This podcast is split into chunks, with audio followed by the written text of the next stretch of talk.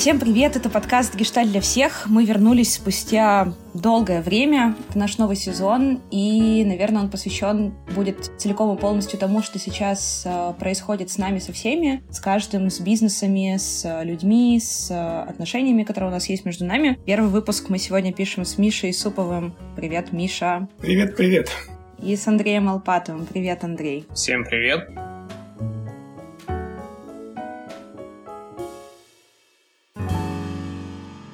Первый выпуск мы решили посвятить теме бизнеса, если быть точнее, то тому, как сейчас вообще набраться смелости, как быть э, современным предпринимателем, бизнесменом и управленцем, тогда, когда все мы немножечко не знаем, что делать, как быть, когда условия меняются каждый день, когда очень высокий уровень стресса. И, наверное, сегодня буду задавать вопросы, которые касаются в большей степени руководителей, то есть э, что делать людям, которые столкнулись там, с ситуацией, когда приходится успокаивать штат своих сотрудников или принимать какие-то важные решения, в том числе, как, например, начинать новый бизнес, когда все очень нестабильно и что с этим делать. И, наверное, еще позадаю сегодня вопросы по поводу того, что делать людям, которые все-таки находятся под управлением, и как им дальше жить, что им делать в ситуации, когда в мире работы все достаточно быстро меняется. Когда мы только выбирали тему этого подкаста, мы поняли, что сейчас э,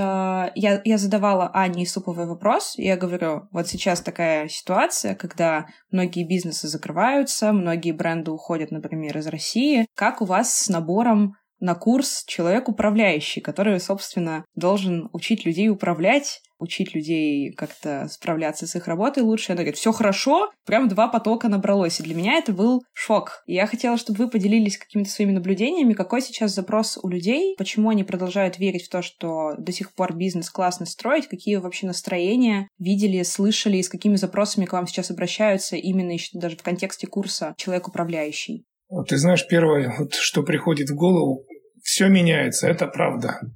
С другой стороны, ничего не меняется. Вот прямо как греческие философы об этом вещали, и это одновременно в одном флаконе. Вроде бы хаос нарастает, безусловно, прогнозировать что-то ну просто неуместно. И здесь есть ловушка, да, а мы же не можем не прогнозировать. Прогнозов 100, выбирай любой, и все равно будет как-то иначе, будет не так, как э, мы прогнозируем, ну, я так думаю. Поэтому какое-то время назад, месяца полтора назад, да, было очень много, ну, вплоть до паники. То, что сейчас у меня только что закончилась группа очередная с управляющими, удивительно, но э, строятся планы. Не то чтобы как будто ничего не произошло, это не так, это неверно, но очевидная устойчивость. И у меня нет этому объяснения, но это вот феномен, это наблюдение. А я бы попробовал ответить так. Я слышу и от клиентов, и от э, тех, кто приходит к нам на программы, про то, что как будто бы ну, в ситуации, когда сложно что-то планировать, например, и в какой-то такой ситуации турбулентности становится меньше внешних опор. Ну, например, сложно опереться на какие-то долгосрочные планы, потому что их, ну, толком и не построишь. И тогда как будто бы возрастает э, эта важность и ценность опоры на себя и на какие-то внутренние вещи и истории. И с этим обращаются. И вот эта ну, внутренняя опора, мне кажется, если я предприниматель и руководитель, то она особенно важна. И в обычной жизни, и сейчас, ну, как будто бы еще больше эта важность. И учитывая, что, ну, про это, в общем-то, к нам, то, ну, многие запросы, они с этим связаны. Еще добавлю, вот известная история, да, Франкл много про это писал, как выживать в нечеловеческих условиях, даже, даже в нечеловеческих. Это придание смысла. Это легко сказать, сложно сделать. Но мы вот всю сессию так или иначе а, занимались вот этим нахождением смыслов. Если их искать, они, конечно, в жизни каждого есть. И фундаментальные. Даже получается так, если раньше можно было про них не заботиться, то сейчас, чтобы найти внутреннюю опору, о которой говорит Андрей, да, опора в смыслах. И на нашем языке, да, это формировать зрелые, завершенные гештальты. А смыслы, смыслы в общем есть, они вообще общечеловеческие, частночеловеческие. И как только они появляются, даже э, написанные на, на стене, ну, как-то э, ситуация вот этого хаоса, тревоги, она точно тревога снижается. Какие, на ваш взгляд, сейчас, вот мы говорим про поддержку себя, мы говорим про завершение каких-то важных гештальтов, мы говорим про поиск смыслов. Как вы считаете, как изменилась вообще сейчас парадигма каких-то ключевых навыков, которые необходимы человеку, который хочет иметь свое дело в современном мире, который хочет управлять, потому что мне кажется, что что-то изменилось так или иначе. То есть раньше как будто все там хотели воспитывать в себе меньшую токсичность, э, лучше там общаться с людьми. Мне кажется, что сейчас какой-то вот ключевой набор навыков, необходимых предпринимателю, управленцу в данный момент, они изменились. Вот какие это есть навыки, возможно, какие-то вещи, на которые нужно обратить внимание для того, чтобы действительно управлять, учиться управлять в такое время, во время нестабильности? Или все то же самое, как в ответ на первый вопрос? Навыки те же, просто они стали более востребованы. Вот намного более востребованы. То, что раньше можно было позволить себе конфликтную ситуацию, как-то она существует и существует. Сейчас эта конфликтная ситуация становится ну, гораздо токсичнее. Поэтому навыки не допускать конфликтов, они еще более нужны. Большая потребность в этих навыках они ключевыми становятся. Или уже стали. А так все то же самое, что 2000 лет назад, что сейчас. Я, с одной стороны, с тобой, Миш, согласен. А с другой стороны, мне кажется, что как будто бы все-таки какие-то тренды, они намечаются. И вот когда ты, Ань, сказала про токсичность, а, мне кажется, что был период, когда это слово, ну, как будто бы прямо вот было модным и у всех на слуху. Или, например, какое-то время назад еще там слово осознанность, э, про это много говорили, ну, исследовали, изучали и так далее. А, и сейчас мне почему-то на ум приходит слово устойчивость. Я не знаю, ну там, как, как этот тренд будет развиваться, но точно на это есть запрос. Если говорить про руководителей и предпринимателей, то он формируется примерно следующим образом. Команда или подчиненные ситуации вот этой турбулентности смотрят на руководителя и на то, как он себя ведет, что транслирует задача руководителя или предпринимателя, ну, в том числе быть устойчивым для того, чтобы что ли вот какое-то это ощущение там опоры передать, передать своим сотрудникам и про то, как с этой устойчивостью быть, э, что делать и что это вообще такое, мне кажется, сейчас вокруг этого много, ну, как бы разговоров и размышлений. И классно, что устойчивость понимается не только как, ну, вот способность стиснуть зубы в трудных обстоятельствах и, что называется, потерпеть, но скорее гораздо более многогранная история.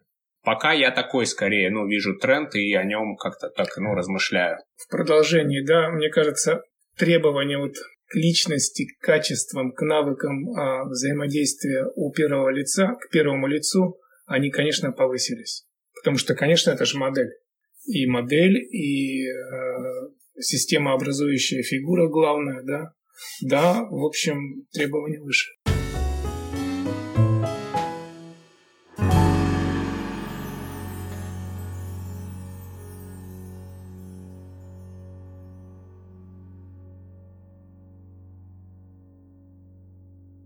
Задам такой, наверное, вопрос, который рушит немножко четвертую стену между нами. Вы руководители, Миша особенно, ты руководишь институтом. А мог бы ты как-то описать то, как ты себя вел, то есть какую стратегию ты выбрал тогда, когда ты понимал, что у тебя есть твое дело, дело там твоей жизни, институт, которым ты управляешь, как ты себя вел, какие установки ты давал и группам, и людям, с которыми ты работаешь, и Андрей тоже, что вы говорили друг другу, как вы справлялись с этим и что из этого вышло? Ну, знаешь, руководит больше Андрей, чем я сейчас. Тогда вопрос вам обоим.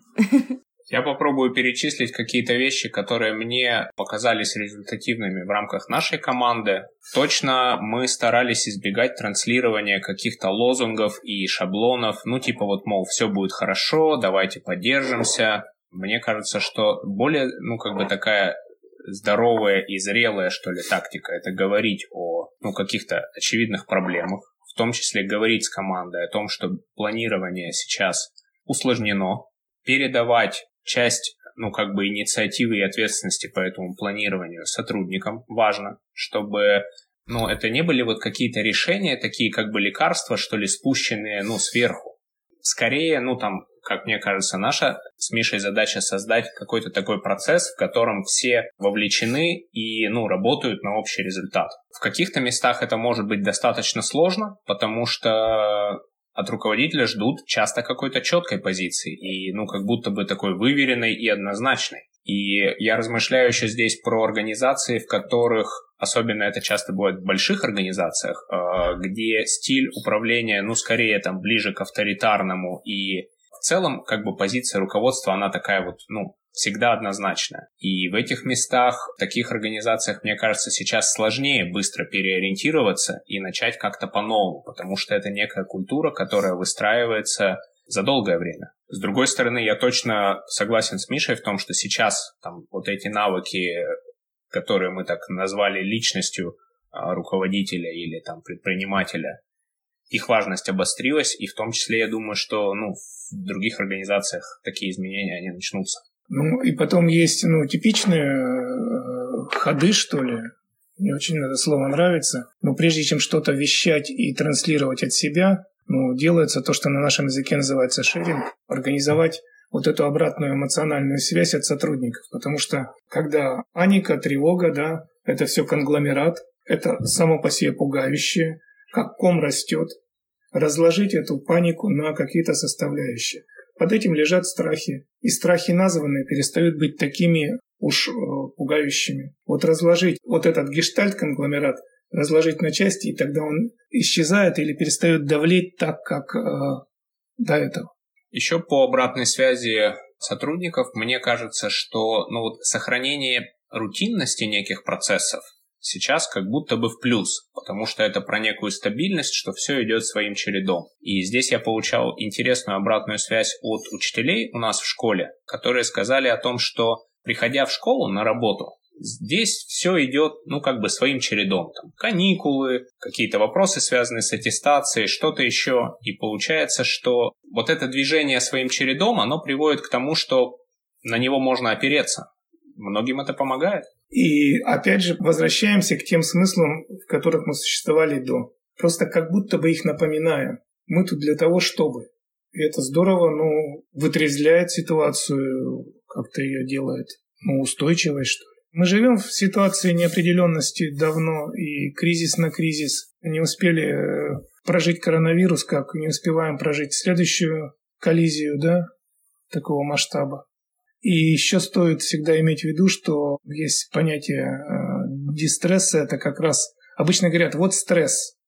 Не стресс опасен, а последствия стресса. И мы, конечно, в ожидании этих последствий э, в будущем мы с этим столкнемся. Чего ждать и руководителям? Ну вот если мы сегодня говорим больше про работу, больше про коллективы, потому что действительно тема работы была такой очень острой. Многие люди там потеряли работу, какие-то люди... Я, я как из своего сегмента работы, я столкнулась с тем, что у меня было очень много клиентов, которые хотели запускаться вот только-только, то есть открыть какое-то свое новое дело. И я увидела два паттерна поведения. Первое, все, мы все отменяем, мы больше не будем запускаться, потому потому что это все все равно пойдет не по плану, а спонтанность, она убьет и нас, и наш бизнес. А другие сказали, это окно возможностей, с рынка уходит много брендов, и поэтому мы, наоборот, сейчас будем запускаться. И, соответственно, я увидела вот как бы как минимум несколько страхов. То есть первое, там, люди боятся потерять работу, кто-то боится начинать свое дело, кто-то не, ну, не может решиться, например, сменить работу в такое время. И вот как раз я хотела узнать последствия дистресса, они как на нас повлияют, вот на все вот эти вот группы людей, чего ждать, на что стоит обратить внимание, чтобы, например, какие-то последующие свои этапы жизненные перенести, по крайней мере, с осознанием того, что с тобой может произойти? Какие вообще могут быть последствия у того, что мы сейчас переживаем? Первое, об этом знать, помнить и называть своими именами, что дистресс э, мы будем переживать. Не э, отворачиваться от этой ситуации. Потому что когда ну, э, лицом к лицу с опасностью, да, она уже не она мной управляет, а уже я могу как-то на нее воздействовать. Мне кажется, близкой аналогия с пандемией коронавируса, и я вижу здесь какие-то сходства, они для меня в том, что в каких-то отраслях и в каких-то группах э, людей как будто бы этот переход и выход из, ну, там вот процесса пандемии, когда у нас ничего не работало и был э, карантин, он был достаточно тяжелым, а для кого-то как будто бы и незаметным. И в этом смысле, ну, пытаться говорить о тенденциях, мне кажется, что может быть, во-первых, слишком рано, а во-вторых, ну, велика вероятность наговорить чего-то лишнего. Скорее важно смотреть, ну, по каким-то конкретным кейсам, и так будет, ну, как будто бы вернее и честнее в конечном итоге. Действительно, какие-то направления сейчас уместно запускать, и это как будто бы, ну, целый шанс. А есть ведь направления, которые просто не совсем этично как будто бы запускать. Пытаться все это объединить в один тренд я бы не стал. Мне кажется, это как будто бы не совсем верно.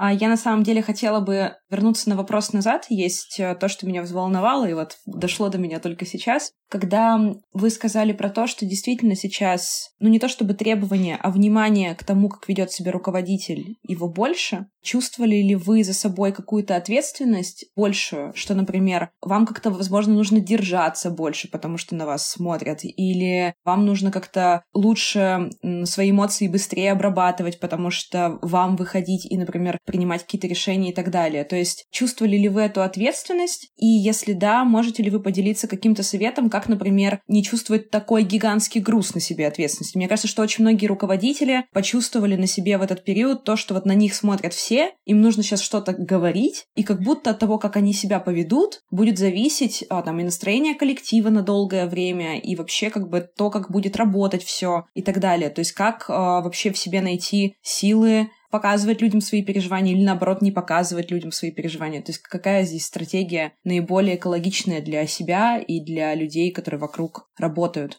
и слушают? Ну, у нас есть такое понятие селективное самораскрытие. Если по-человечески, то все, что мы говорим, мы говорим то, что есть, мы не врем. Но мы не все говорим.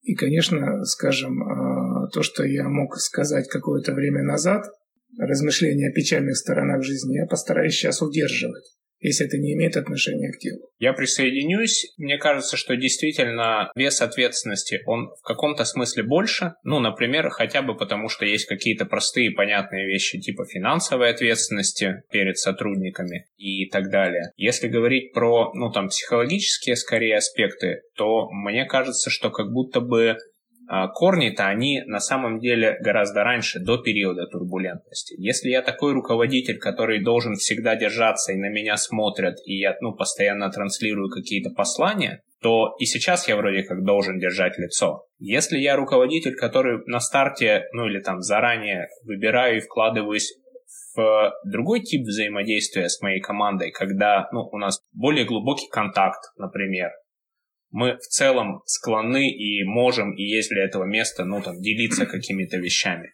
то тогда и в этой ситуации я могу вроде как и раскрываться чуточку больше, и в каком-то смысле это и попроще, как мне кажется, потому что нет необходимости держать вот эту вот, ну, некую, что ли, маску, держать лицо, есть такая расхожая фраза такая. Если в организации культура открытых коммуникаций, конечно, легче в ситуации турбулентности если коммуникация открыта и двусторонняя, если есть обратная связь, и, в общем, мы склонны говорить о себе, тогда мне легче, как руководителю, сказать «да, я боюсь». И тогда мои подчиненные, у них скорее будет эффект не напугаться в свою очередь, а он будет облегчение. Да, и он боится. Давай бояться вместе, как в том мультике, а бояться вместе точно, э, ну, надежней. Мало того, для чего нам страх дан, да, чтобы не наступить на грабли, чтобы не попасть в опасную ситуацию. Страх-то нужен. И лучше страхи назвать, обозначить, это выгоднее. Тут, мне кажется, важно оговориться. Я так вот слушаю нас и думаю о том, что может сложиться впечатление, что мы как бы топим за открытые коммуникации. И это правда так но с другой стороны точно не призываем а, сейчас как-то вот кардинально менять. руководителей менять свою позицию, потому что и так много изменений. И если руководитель еще начинает, ну вот резко на там 180 градусов поворачивать свой стиль, то это ну, только добавит некой напряженности и неуверенности в коллективе. Вот мне кажется важно это пояснить, чтобы быть правильно понятым. То есть точно не время для революции сейчас в отношениях. Скорее хорошо, если есть уже эти отношения открытые и надежные.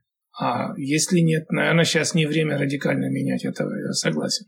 Ну и второе, хорошо, что сейчас можно увидеть этот дефицит, mm. принять его за важность и начать в этом направлении понемножечку вкладываться, чтобы, например, через год, полтора-два, это может быть уже совсем другая история. Кризис как раз-таки показал нам какие-то дефициты в компаниях например, там, между руководителем и э, сотрудниками. Если мы говорим про людей, которые все-таки в такое время хотят открыть что-то свое, нанять сотрудников, то на что стоит обратить внимание сейчас, на старте? То есть, возможно, на то, как формируется между вами коммуникация. Вот какие сейчас важные вещи, которые мы заметили из-за кризиса, ну, в коллективах, сейчас важно учитывать при построении новых, а, например, команд, а, новых бизнесов, учитывая вот наш вот пережитый прошлый опыт, с которым мы столкнулись, на ваш взгляд? Для меня первый ответ, который приходит в голову, он про ну, важность принятия взвешенных решений. Потому что любая турбулентность, она приводит к тому, что эмоциональность, она скорее повышена. И наше эмоциональное состояние может меняться и скакать, в общем-то, ну, в достаточно большом диапазоне.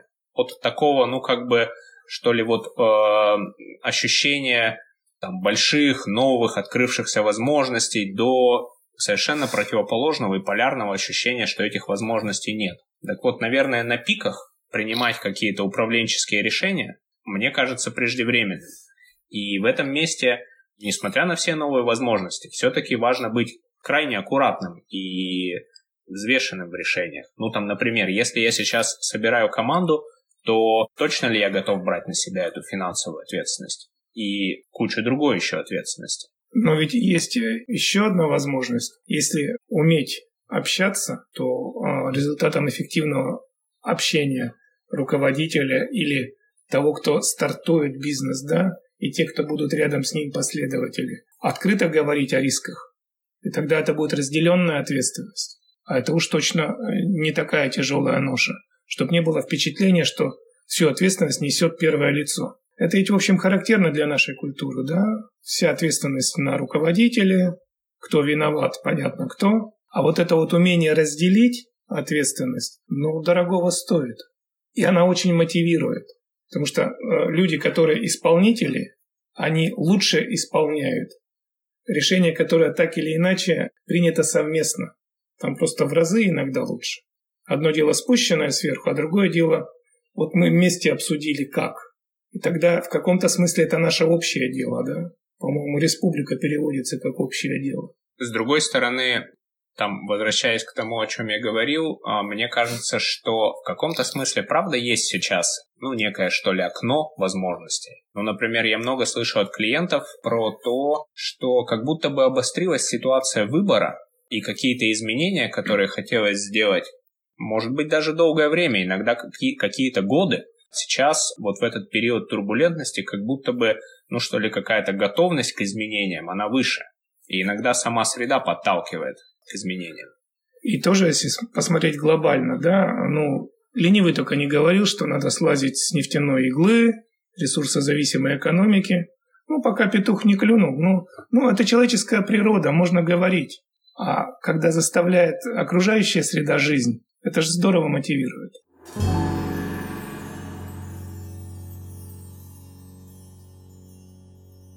Говоря про окно возможностей, я знаю, что вы открываете еще один филиал в Санкт-Петербурге. И вот насколько вам трудно или не трудно далось это решение продолжить все-таки заниматься открытием нового филиала. То есть я, я сегодня только говорю про то, что вот как там в это время не бояться, что-то там продолжать делать. И понимаю, что у вас такой яркий пример того, когда вы что-то затеяли, и вот как раз началась перетрубация глобальная бизнеса, бизнесов всех. Что вам помогло принять решение не останавливаться? И можно ли это как-то имплицировать на, ну, на чужой опыт, дать какие-то рекомендации, там, что, что вы учитывали, на что вы смотрели, когда принимали решение? Страшно ли было вам? Какими усилиями вам все это далось? Ну, страхи были, они и есть, они названы, в общем, поэтому не, это не ужас, ужас. Но если было не страшно, то можете просто сказать, нам было классно, мы в себе уверены. мы все просчитали заранее, все риски. Было страшно и непонятно, и мне кажется, что это ну, важная история про то, чтобы эти эмоции ну, как-то номинализировать и ну, дать им какое-то место. Мы сейчас скорее находимся в такой выжидательной тактике по поводу каких-то, ну вот, активных действий. И в большей степени это связано скорее с какими-то нашими внутренними задачами, с которыми мы столкнулись здесь, в Екатеринбурге, э, в связи со всякими изменениями. И я надеюсь, что вот эта вот, ну, некая такая поступательная история, она окажется результативной. Я, я, видишь, все пытаюсь из вас всегда какую-то таблетку вытащить универсальную. Каждый раз понимаю, что это да, невозможно. Да, да, я понимаю, но я, я понимаю. каждый раз такая, ну, совет, который всем подойдет, всем, всем, всем абсолютно. Слушай, мои клиенты, которые сейчас ставят какие-то вопросы, да, я с ними работаю, с изменениями, там, э, с опасениями, э, непонятно куда двигаться, стоит ли двигаться. Там у каждого свои решения. Это абсолютно индивидуальная история. Те наблюдения, которые ты сейчас, Миша, видишь, проблемы, которые вскрываются, они как-то повлияют на твои программы, например, которые ты ведешь для управленцев? То есть, возможно, какие-то темы ты начнешь подсвечивать больше или обращать внимание, наблюдать за чем-то тщательнее, подсвечивать какие-то моменты в людях? Или все просто останется в таком же потоке, и как бы каких-то особых кардинальных изменений в твоих программах, особенно по управлению, там, по деньгам, они вноситься не будут. Смотри, это даже не вопрос будущего, это вопрос прямо настоящего. Угу. Очередная группа, да, актуальность другая. Мы с этой актуальностью работаем. Ну, например, мы э, реально много времени посвящали на группах вот за последние полтора месяца тому, как жить с тревогой и страхом вообще как управлять этой тревогой страхом. Как раз история та же самая, да, чтобы пережить будущий дистресс мягче, надо сейчас в этом стрессе просто разобраться, посмотреть, что происходит со мной внутри, в моих психологических кишочках. И этого, этого более чем достаточно. И это профилактика. То есть программы, они безусловно меняются. Они меняются прямо вот одновременно со средой. Вызовы другие, интересы другие. И э, хочу поделиться ну, таким, правда, оптимистическим наблюдением. Как э, участники групп разных, очень разных групп, общаются друг с другом, ведь позиции у людей разные. Большая поляризация. Но если общаться эффективно, в общем, не то, что конфликтность вырастает, она снижается. Я понимаю тебя, понимаю твои резоны, я хочу, чтобы ты понял меня и вижу, что ты понимаешь мои резоны – это отличная почва. Люди же все разные. Какое событие не возьми, да, разные отношения. Оказывается, можно жить и действовать, и творить при разных взглядах, при разных отношениях. Э, очень воодушевляющее наблюдение. Получается, реально получается живьем, когда 20 человек слышат, слушают друг друга и понимают, да, мы разные, однако мы можем делать общее дело. Это, в общем, дай бог бы человечество так жило, так ну, я в этом смысле оптимист всегда, что лет через сто так и будет. Я согласен с тобой, Миш, про то, что мы следуем за актуальностью, с которой к нам приходят клиенты, и она меняется, и в том числе иногда, к сожалению, приходится сталкиваться и с менее позитивными историями. Ну, например, растущая напряженность в коллективах, и как, как-то с этим обходиться. И здесь повышается вопрос на договороспособность, умение решать конфликты. Это если про общее. А если про частное, то я обратил внимание, что у нас в семейном центре на детских психологических программах тоже есть изменения. Несмотря на то, что дети скорее, на мой взгляд, в большей степени остаются в стороне от каких-то текущих событий, все равно есть какое-то влияние. И, например, тема конфликтов проходит у детей сейчас иначе, как будто бы актуальность возросла. Чем-то конфликтов стало больше, как-то их нужно учиться решать, значимость, что ли, выросла. Пока такая история, которую даже как-то трудно, ну, что ли, оценить и оформить, ну, в методическом плане, выразить. Но вот такие наблюдения. Могу сказать, что как будто тема конфликтов стала важнее, и с ними стали, с этими конфликтами стали вдруг а, взаимодействовать грамотней, что ли, тщательней. Вот, пожалуй, пожалуй, так. Я бы еще сказал, что как будто бы к конфликтам стали чуточку внимательнее, что это вот, ну, такое опасное, скользкое место. Здесь много подводных камней, и тогда и внимание к этому больше. Очень интересное наблюдение, что это уже и в детях начинает отражаться, и что это такое массовое достаточно явление. У меня есть гипотеза, хочу, чтобы вы ее либо опровергли, либо подтвердили, либо тоже поставили под сомнение. Как мне кажется, что за последние годы мы все-таки наблюдаем популяризацию терапии, то есть она уже не такая табуированная, там точно в столичных городах, в Екатеринбурге. Ну, как минимум, тренд все равно такой есть, как мне кажется. И, на мой взгляд, очень многим руководителям, очень многим сейчас людям а в стрессовой ситуации помог их опыт терапии. Как минимум, потому что он был хотя бы раз или, например, есть в их жизни и так далее. А как вы считаете, то, что сейчас с нами происходит, может ли быть еще большим скачком для развития индустрии там, терапевтических услуг, коучинговых услуг э, и вообще большего прихода такого взаимодействия нас с э, терапевтическими практиками и, и так далее, потому что мы действительно ну, в супер стрессовой ситуации начали очень быстро вспоминать инструменты, которые нам вот давали, например, наши там, терапевты, группы обучения и так далее. Чувствуете ли вы такую закономерность? Или вот она только мне так кажется со стороны, я как-то ее наблюдаю и какую-то свою такую гипотезу рождаю? Или у вас э, есть схожие или оппозиционные какие-то мнения на этот счет? Я такую закономерность тоже вижу. Это не значит, что это так, но вижу так. То есть ценность вот этих вот мягких э, навыков, да, ценность человеческого общения, контакта, а, она, она безусловно, она сейчас э, становится просто важной. И слава богу, в нашей стране подъем психотерапии прямо на глазах случился всего за 30 лет. И да, похоже, это то место, та страна, где это очень востребовано. И мое впечатление, что а, вот э, такой кризис гуманитарных наук, а, так называемый, что вот гуманитарные науки не прикладные, они сами в себе развиваются. В общем, это следствие узкого взгляда. Как раз а, сами-то науки, может, в кризисе, а практики основаны на гуманитарных науках. А коучинг, психотерапия, компетентность коммуникативная – это же приложение этих наук. И тут как раз ну, широкое поле деятельности. И деятельности, и роста, и возможности, ну, безусловно, вот в эту сторону. Я тоже вижу такую закономерность. А, у меня как будто бы есть опасения про то, что мы можем не видеть картинки целиком, потому что мы встречаемся и мы работаем с теми клиентами или организациями или студентами, которые к нам приходят, которые каким-то образом, ну, уже что ли оказались тропны в эту сторону такой случился как бы матч, что называется. Поэтому, ну, там сложно, наверное, как-то говорить про вот эту закономерность в обществе в целом. И мне кажется, что психотерапия и в целом вот э, психология это ведь, ну, как бы не таблетка от всего на свете. Это один из способов э, изменить жизнь в желаемую сторону или сделать жизнь лучше. Остается надеяться, что этот способ будет актуальным для общества и но он как бы будет результативным. Ну, я-то максималист в этом смысле, э, ну, может быть, профессиональная деформация. На мой взгляд, все сводится к умению или неумению взаимодействовать с окружающим. А чтобы с ним взаимодействовать, надо научиться взаимодействовать с собой родным.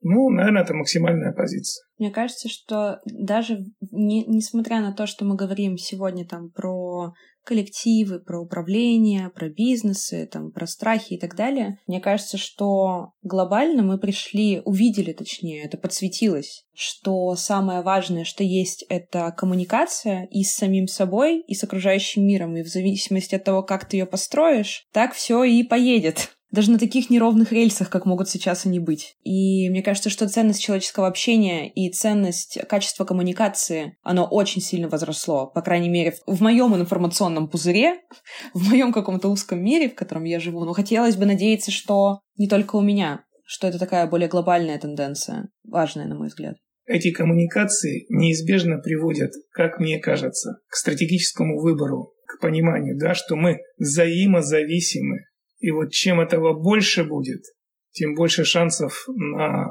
продолжение. Это восточные философии мастера того, но мы же в западной культуре живем. Ну, потихоньку, да, вот так вот не очень, может быть, радостно, но, по-моему, вот этот тренд пробивает дорогу. Только отчетливое понимание взаимозависимости позволит избегать ну, дальнейшем конфликтов, которые могут быть мелкими, а могут быть тотальными. Ой, спасибо вам большое, что вижу вас устойчивыми и гибкими. И всем, наверное, нашим слушателям тоже посылаю лучи устойчивости и гибкости, и надежды, и вообще супер классный вдохновляющий выпуск. Это был гешталь для всех с нашим новым сезоном, который должен подбодрить дух всех, кто его слушает. Спасибо вам.